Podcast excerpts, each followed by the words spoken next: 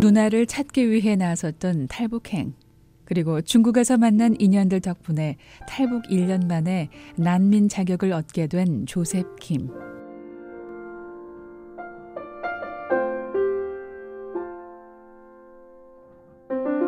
근데 영사관에서 사 개월 동안 있는 동안 잘해줬어요. 밥도 맛있는 거 제공해주고, 또 재미있었던 거는 그 군대 경호원분들이 젊은 친구들이었는데 저희한테 와서 뭐 사탕도 주고 뭐 피자도 조금 주고, 근데 말이 안 통하니까 항상 뭘 주고는 자기네 그 팔을 보여주면서 근육 보여주면서 이거 먹으면 이렇게 된다고. 재밌는 기억도 있고, 그리고 한편으로는 좀 우리는 온, 여기서 언제 나가지라는 두려움도 있었고. 아, 지금처럼 언제가 될지 모르는 상황에서의 기다림은 조셉을 포함한 다른 탈북자 청소년들에겐 기대와 두려움이 반복되는 시간이었습니다. 그리고 마침내 미국으로 가는 날짜가 결정됐을 때 감정은 말로 설명할 수 없는 것이었습니다.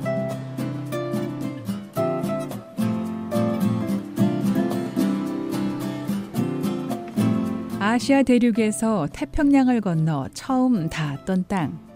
미국 서부 캘리포니아주 로스앤젤레스에 도착했을 때 다섯 명의 철부지 소년들은 모든 것이 마냥 신기했습니다.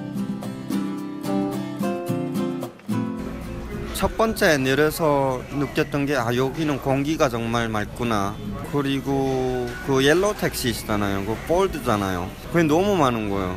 근데 그게 왜 황당했냐면요, 저 영사관에 있을 때 그 청룡사님의 그 차가 볼드였어요. 저 거기 맨날 가서 보고, 아, 나도 미국 가면 이런 거 타고 싶다고 그렇게 생각을 했는데, 그게 와보니까 미국에서 택시를 쓰는 거예요. 그래가지고, 아, 좋은 차는. 그러나 그런 흥분도 잠시.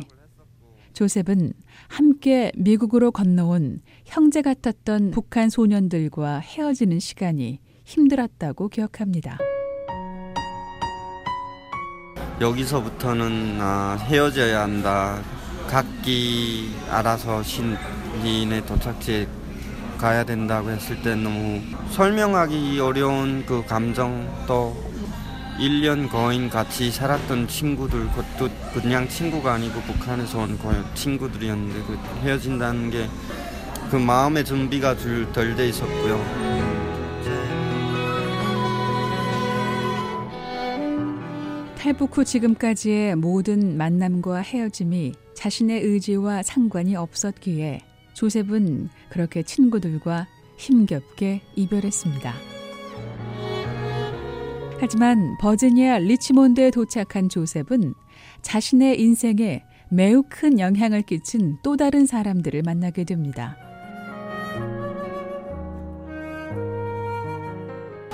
그 마중 나온 분이 아, 통역하는 분하고 아, 소셜워커, 캐톨릭 체리티에서 나오신 분인데, 콜롬비아에서 오신 아, 분인데, 여자분인데 되게 사랑이 많은 소셜워커셨어요. 네. 조셉을 마중 나온 이 남미 출신 여성이 리치몬드 지역으로 도착하는 난민들을 안내하는 역할을 했던 건데, 미국에서 처음 인연을 맺은 이 특별한 분과 십 년이 지난 지금도 연락을 주고받습니다.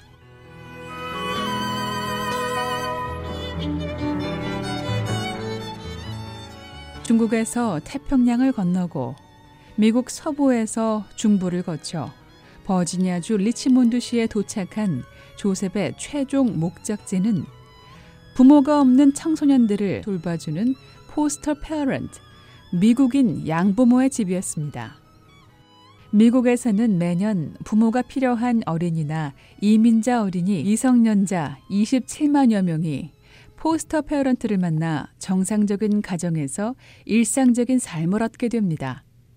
주마다 조금씩 차이가 있지만 워싱턴 디씨의 경우 기본적으로 미성년자를 맡아 키우는 포스터 페어런트가 되려면 스물한 살 이상의 성인이어야 하고 일정 시간 훈련을 받아야 하며 시민권자는 아니더라도 합법적인 거주자여야 합니다. 조셉 김 씨도 이런 미국 정부의 프로그램에 따라 포스터 페어런트 가정에서 살게 됐습니다. 그리고 미국의 공립고등학교 학생이 됐습니다. 그래서 공부라는 거 그렇게 해본 적이 없었을 텐데. 아, 그렇죠. 나누기도 잘 못하는 상황에서 고등학교를 시작했어요. 마지막으로 공부한 게 언제였어요? 북한에서. 이천이 년도. 그게 소학교? 소학교, 네. 근데 소학교도 제가 집이 가난해가지고 밥 못 주는 날에는 저희 아빠도 엄마도 학교 가라고 강요를 안 했어요. 왜냐면 학교라는 공간이 낯설기만 했던 조셉에게 미국에서 고등학교 학생이 된다는 건 이해할 수가 없는 사건이었습니다. 쉽지 않은 게 말이 안 된다고 생각했죠. 속으로 미쳤냐 이 사람들이. 왜 나한테 학 고등학교를 가라고. 지금 말도 못하는데. 집에서 있는 것보다는 나을 것 같아서, 그리고 도와주는 사람들한테 그냥 미안해서 목표 없이 학교와 집을 오갔습니다. 그러던 조셉 씨는 미국에서 첫 번째 큰 변화를 경험합니다. 이 이야기는 조셉 씨가 출연한 테드 강연에서도 언급했을 만큼 중요한 사건이 됐습니다. 제가 하루는 학교 갔다가 왔는데 배고파가서 저녁 맛있게 먹어야지 하고 기다리고 있는데 부모 그 포스터 페어런트가 어, 치킨윙을 만드셨어요.